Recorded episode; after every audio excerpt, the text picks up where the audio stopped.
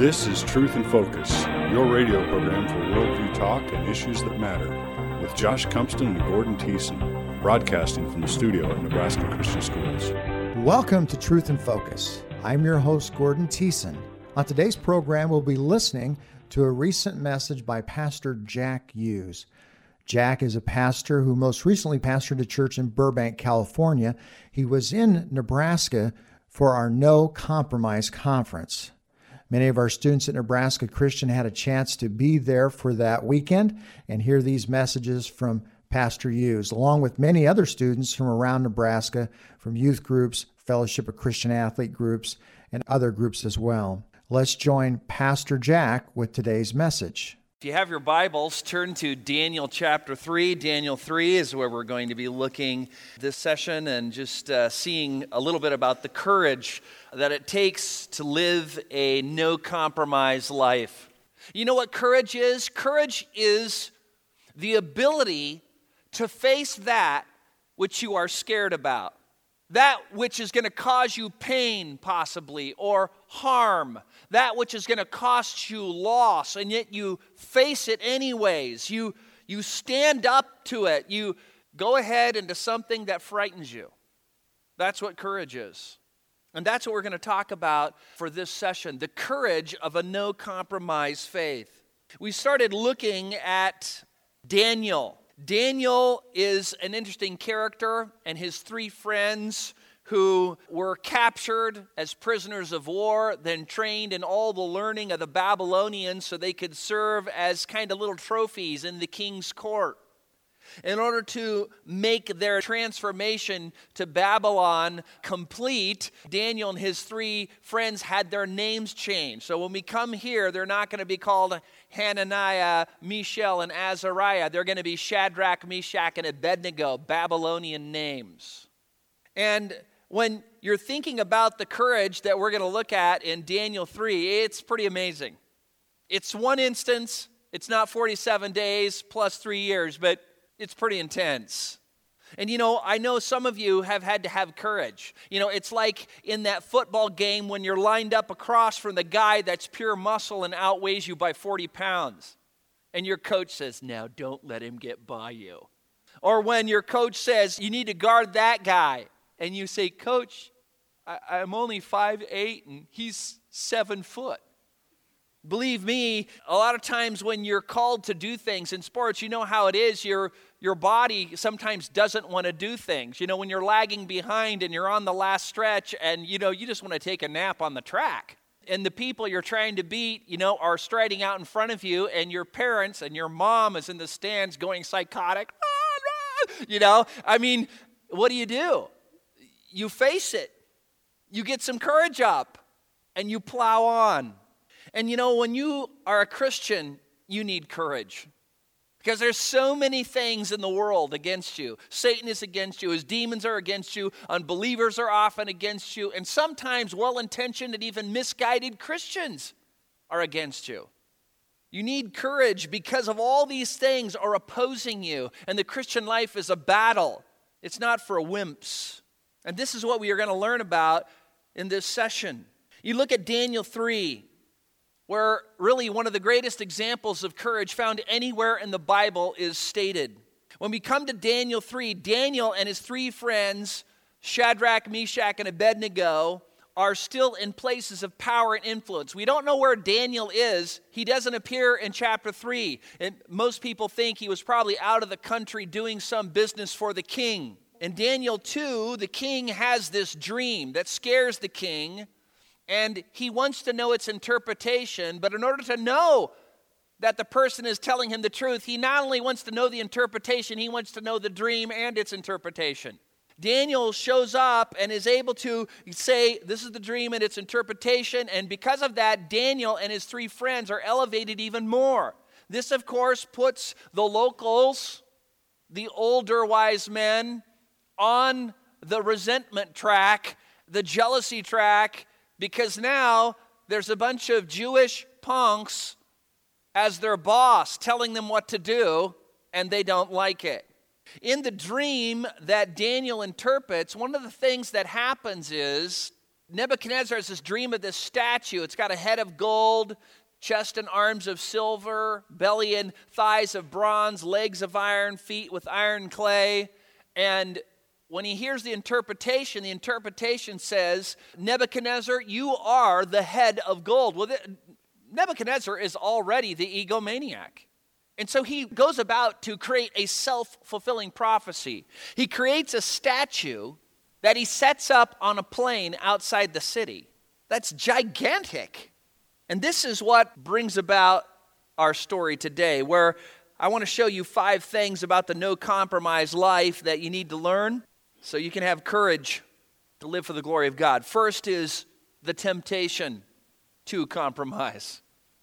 Look at Daniel chapter 3, verse 1, and notice what the text says Nebuchadnezzar the king made an image of gold, the height of which was 60 cubits, and its width six cubits. He set it up on the plain of Dura in the province of Babylon. A cubit is 18 inches, which means the statue was 90 feet tall and 9 feet wide. A giant gold plated, sparkling image of the king. Archaeologists doing excavations in Dura have found a brick platform that was 45 feet square, and they actually think it's the platform that that image used to stand on. What is interesting is at that time it was common for kings to make images of themselves and put inscriptions on them which talked about all their great deeds so that people would look at the king, worship the king's image, read the inscriptions, and be impressed. It was kind of self propaganda. This is what Nebuchadnezzar is doing, but to the ultimate degree. Nebuchadnezzar, swelled with pride, actually sees himself as a god to be worshiped. But surely there were some people in the crowd who worshiped Moloch or worshiped Baal and thought, I'm not worshiping Nebuchadnezzar. He's just a man. They might have thought to themselves, you know, Nebuchadnezzar is a great king, but I'm not going to bow down to his statue. Nebuchadnezzar anticipated this. So he provided some worship incentive. Look at verse 6. But whoever does not fall down and worship shall immediately be cast in the midst of the furnace of blazing fire. Oh, what he did is probably assemble at that time, they had giant brick kilns because uh, when you go to Babylon today, Nebuchadnezzar built Babylon and he has his name stamped on every single brick, and there are thousands and thousands and thousands of them. This is like a giant stone igloo that they load up with wood in the front, put bricks around the outside, it has a stack out the top, and you fire it and it heats up so much it fires the brick and then they use them for building. It's possible that the brick kiln was there and then the platform for the image was built, knowing the brick kiln was there to provide incentive for people to worship. Did it work? Look at verse 7. Therefore, at that time, when all the peoples heard the sound of the horn, the flute, the lyre, the trigon, the psaltery, the bagpipe, and all kinds of music, all the people, nations, and men of every language fell down and worshiped the golden image that Nebuchadnezzar had set up. Their knees buckled, their waists bent, their faces hit the dirt. Every single ruler of the entire province of Babylon did a face plant on the ground before the golden image he had set up, except for three. Three. And you could just see Nebuchadnezzar in his royal garb looking out over all these thousands of people worshiping him. I mean, he's just he is an egomaniac to the ultimate degree. Now, you may not be threatened with a fiery furnace, or maybe you might not even be threatened with physical pain. For you, it might be the opportunity to enjoy some sinful pleasure, some dainty morsel of wrongdoing that will be the test of your resolve and commitment to the Lord, and you're going to need courage to say no to that. For most Christians, tests like this come on a daily basis. Sometimes an hourly basis, sometimes minute by minute and moment by moment. And the question is will you look and lust or not? Will you lie or tell the truth? Will you cheat and steal or not? Will you gossip or not?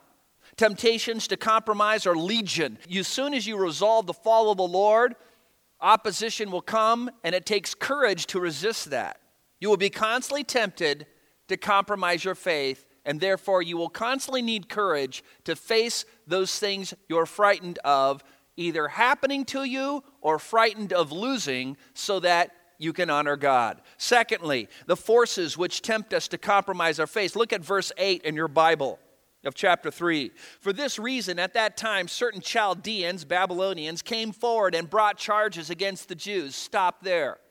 Remember, Shadrach, Meshach, and Abednego were foreigners. They were prisoners of war. They were young. Nebuchadnezzar has elevated them to top officials in the country over many other men who are Babylonians and a lot older and have a lot more life experience. They don't like that. They see this as a perfect opportunity to deal with the competition.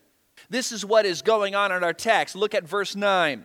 They responded and said to Nebuchadnezzar the king, these are the officials who are jealous of Shadrach, Meshach, and Abednego, Oh, king, live forever. That's what you do. You butter up the king like a piece of bread before you eat him. You, O king, have made a decree that every man who hears the sound of the horn, flute, lyre, trigon, psaltery, bagpipe, and all kinds of music is to fall down and worship the golden image. But whoever does not fall down and worship shall be cast in the midst of the furnace of blazing fire.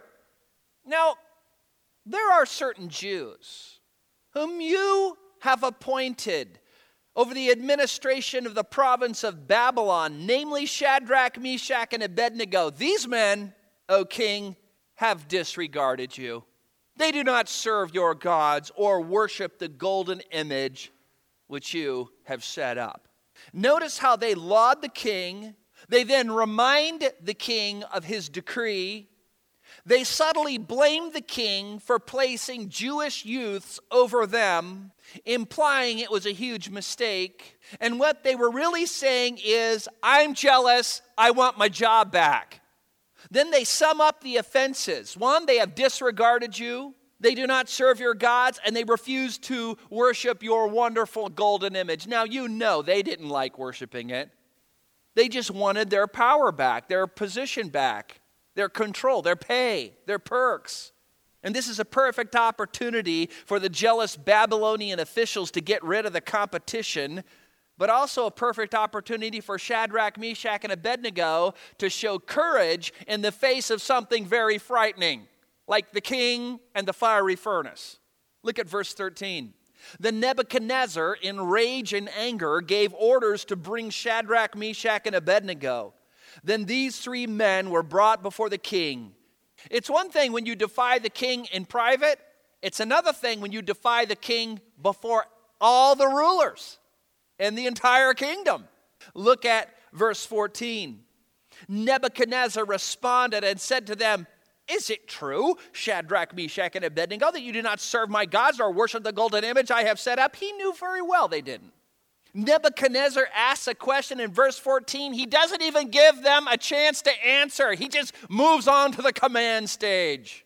The three Jewish youths are up on the stage now with the king, drilling them, and all the rulers are watching them. You're talking peer pressure to the ultimate degree. And Nebuchadnezzar is angry and puffed up with pride, and he rashly declares the end of verse 15, And what God is there who can deliver you out of my hands? Do you see what he's claiming here? He's not just seeing himself as God now, he sees himself as God Almighty, the greatest of all gods, the Most High God. And though the true God could have squashed him like a bug, God had mercy on him because he was going to use King Nebuchadnezzar, as you go on to the book, to give him glory. Unlike Nebuchadnezzar, God is gracious and compassionate, he is loving and kind. Yes, he will judge those who refuse to repent of their sins and bow the knee before his sovereign lordship and receive Jesus Christ crucified and resurrected for sinners. But before judgment falls, God offers a way of escape, and not only a way of escape, but forgiveness of sins and eternal life to those who take it. Listen, there will always be forces that tempt you to compromise your faith. They will come upon you just like they came upon Shadrach, Meshach, and Abednego, maybe not to this degree, but they're coming. They always will come, and they'll never stop until you die. Think of the incredible peer pressure they faced, all those people looking at them, the king commanding them to commit idolatry when they knew they could not do it and honor God. The lesson to learn here is that forces will come against you. You need courage to face them. Third, let's look at the courage of no compromise. Verse 16. I love this. This is like one of my favorite sections in all the Bible. Shadrach, Meshach, and Abednego replied to the king, O king, we do not even need to give you an answer concerning this matter. I love that. it's like, this is such a no brainer for us, king. They had resolved in their heart to do what was right, and it was just clear. We're not committing idolatry, we're not going there. They knew who the real King of Kings was, who the real Lord of Lords was, who the real Most High God was, and it wasn't Nebuchadnezzar. Yet, in order to be respectful to the king and give testimony to their faith in the true God, they did give him an answer. Look at verse 17. If it be so, our God, whom we serve, is able to deliver us from the furnace of blazing fire. This statement reveals that Shadrach, Meshach, and Abednego were fully convinced their God was a real God, an active God, and a God who could perform a miracle to spare their lives from the furnace of blazing fire, even if they were cast in. It also reveals that they weren't presumptuous because they didn't know God would do it. They just said God could do it, and they were fine with that. The middle of verse 17 continues and reveals their unflinching courage and faith. And he will deliver us out of your hand, O king. But even if he does not, let it be known to you, O king, that we are not going to serve your gods or worship the golden image that you have set up. That people is courage Notice that though their faith in God is strong, they're not presuming that God's going to deliver them. They just merely believe that they're going to be delivered either by life or death, that God could rescue them from the furnace, but they don't know if He is. It hasn't happened yet. They just know God is the living God. He created the heavens and earth. He can do anything He wants, and that's the one we serve. And sorry, you're not that God. This tells us their faith in God was not mercenary. They didn't merely want to worship God in order to save their skin. They were going to worship God because they loved the Lord and because they were willing to die for the Lord, even if He didn't rescue them from the furnace. And if you are going to live a no compromise life, you better learn how to say no. You have to learn how to say no to a lot of things. Fourth, the deliverance of those who live a no compromise life. Look at verse 19. Then Nebuchadnezzar was filled with wrath. He was like overflowing with wrath. And his facial expression was altered towards Shadrach, Meshach, and Abednego. I like how the old King James says it his visage was altered.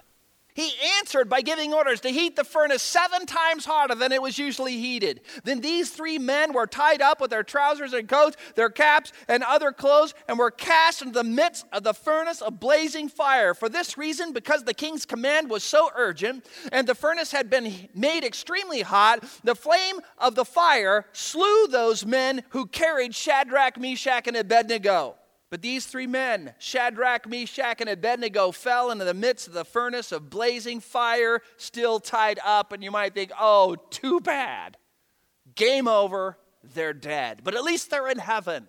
All the nobles look with fear at Nebuchadnezzar. Nebuchadnezzar stands back like, see, I told you. No one's going to defy me. I am the Most High God.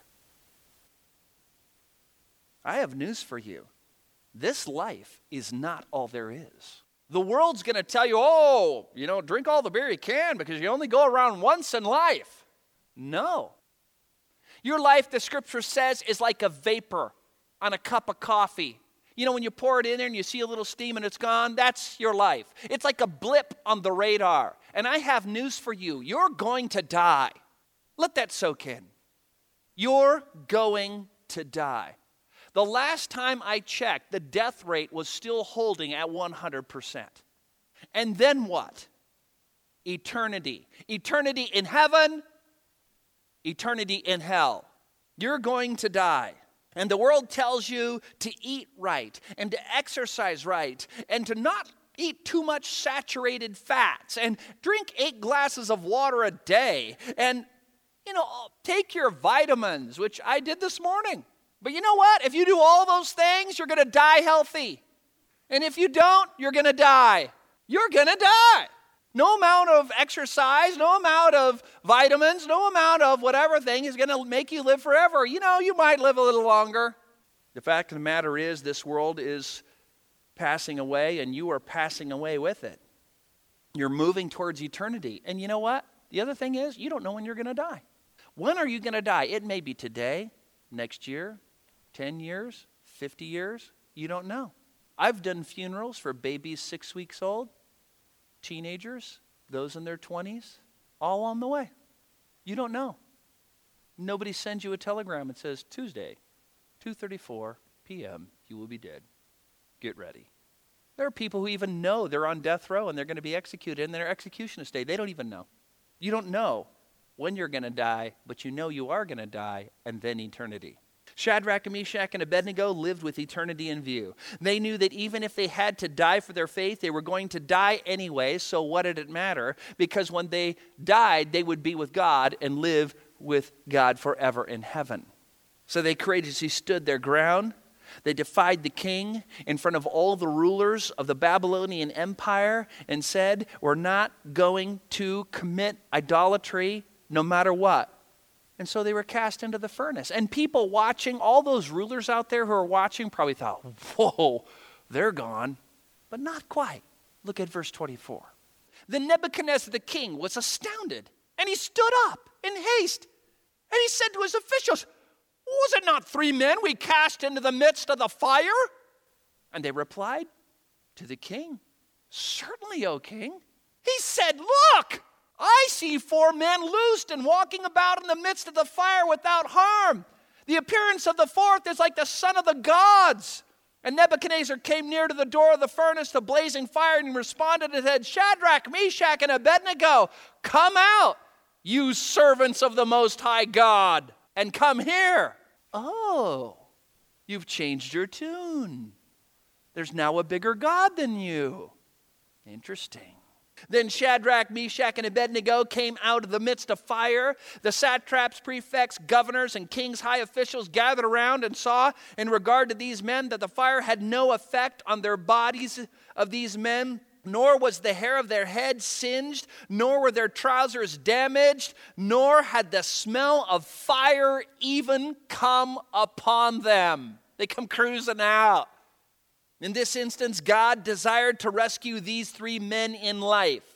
He did it in front of the proud king and the rulers of Babylon to get glory for himself. And did you notice how Nebuchadnezzar referred to Shadrach, Meshach, and Abednego, you servants of the Most High God? This miraculous deliverance has humbled the king.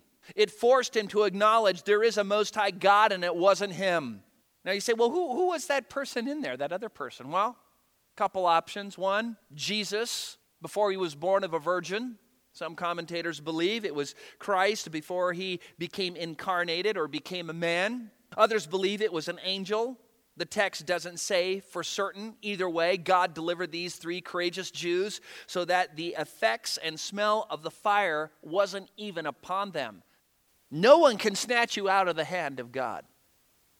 No one can kill you before God gives permission and he always delivers those who are his in either life or death.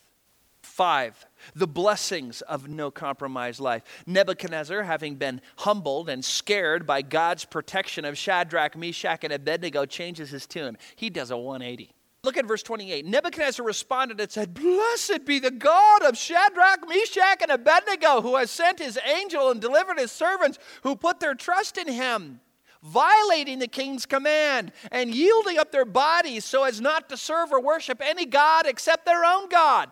Now, Nebuchadnezzar is praising the true God before all the rulers of Babylon. And notice he says they were willing to trust their God unto death. They were willing to violate the earthly king's command in order to serve their heavenly king. They yielded up their bodies to death in order to glorify the Most High God. Living for the Lord in the world among people who hate God takes courage. And when we trust the Lord, He gives us that courage. He gives us the strength we need. Look at verse 29. Nebuchadnezzar comes full circle. Therefore, I make a decree that any people, nation, tongue that speaks anything offensive against the God of Shadrach, Meshach, and Abednego shall be torn limb from limb, their houses reduced to a rubbish heap, inasmuch as there is no God who is able to deliver in this way. Now, Nebuchadnezzar is defending the true God. At first, he says he's the Most High God, and now he's defending the true God. And if Shadrach, Meshach, and Abednego rationalized and worshiped the image, saying, you know what? It's just a golden image. It's not really a God. It's no big deal. We'll just do it to save our skin and blend in with the crowd. All the other Jews are worshiping. It's not a big deal. They wouldn't have had the opportunity to be delivered by God in this miraculous way. The king wouldn't have an opportunity to have his heart humbled, and the king wouldn't have made a proclamation both blessing God and warning others not to speak against the true God. You don't know how much your act of no compromise can accomplish for God. Sometimes you might not, you might just say no, and somebody's watching, and you don't even know they're watching, and you don't even know how it's going to affect their life later on. Finally, look at verse 30, where we see God's faithfulness to the three Jews who determined not to compromise their faith. Then the king caused Shadrach, Meshach, and Abednego to prosper in the province of Babylon. God again saw that they were blessed because they had a courageous faith. And this doesn't mean that if you live a life of courage and resolve in Jesus Christ, that you're going to become rich and that you're going to become prosperous in this world. It may be, but it may be not. You might be ground to bits in a millstone. It does mean that you will be rich and prosperous for all eternity. It does mean that you will be giving glory to God. Listen, this is how it works. You're born you sin, you sin, you sin, you sin, you sin, you sin, and you keep on sinning. God, by His grace, out of love for you, not because of anything you do, because He's good and kind and gracious and loving, decides to draw you to Himself open your heart, expose you to the gospel of Jesus Christ crucified and resurrected for sinners. You get convicted of your sin. You realize you're on your way to hell. You cry out to God. He then transforms you by grace. Then He does this. After He takes all your sin away from you and forgives you completely for any sins you will do, He gives you Christ's righteousness. He gives you the Holy Spirit. He gives you all sufficient grace so that you can live for Him. He gives you spiritual gifts so you can use them to bless other people. He gives you natural gifts so you can do the same. He gives you life, He gives you breath. And after all your life, when God gives and gives and gives to you so you can serve Him and you serve Him, when you die, you then go to heaven, and God, because what He has done for you, rewards you for all eternity. You're just going to fall so in love with Jesus when you get to heaven. You're going to realize just what a sinner you were and what a great Savior He is and how gracious and lopsided the whole deal is.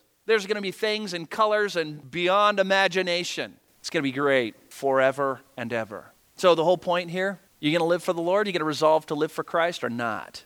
If you are, it's going to take courage. You've been listening to a message by Pastor Jack Hughes. He's a pastor from Burbank, California. These are messages that were recorded at our No Compromise weekend that our Nebraska Christian students recently attended. Well, this wraps up the program today. You've been listening to Truth in Focus. For my co host, Josh Cumston, this is Gordon Thiessen. Thanks for joining us as we encourage, engage, and equip Christians in today's culture war while bringing the truth in focus.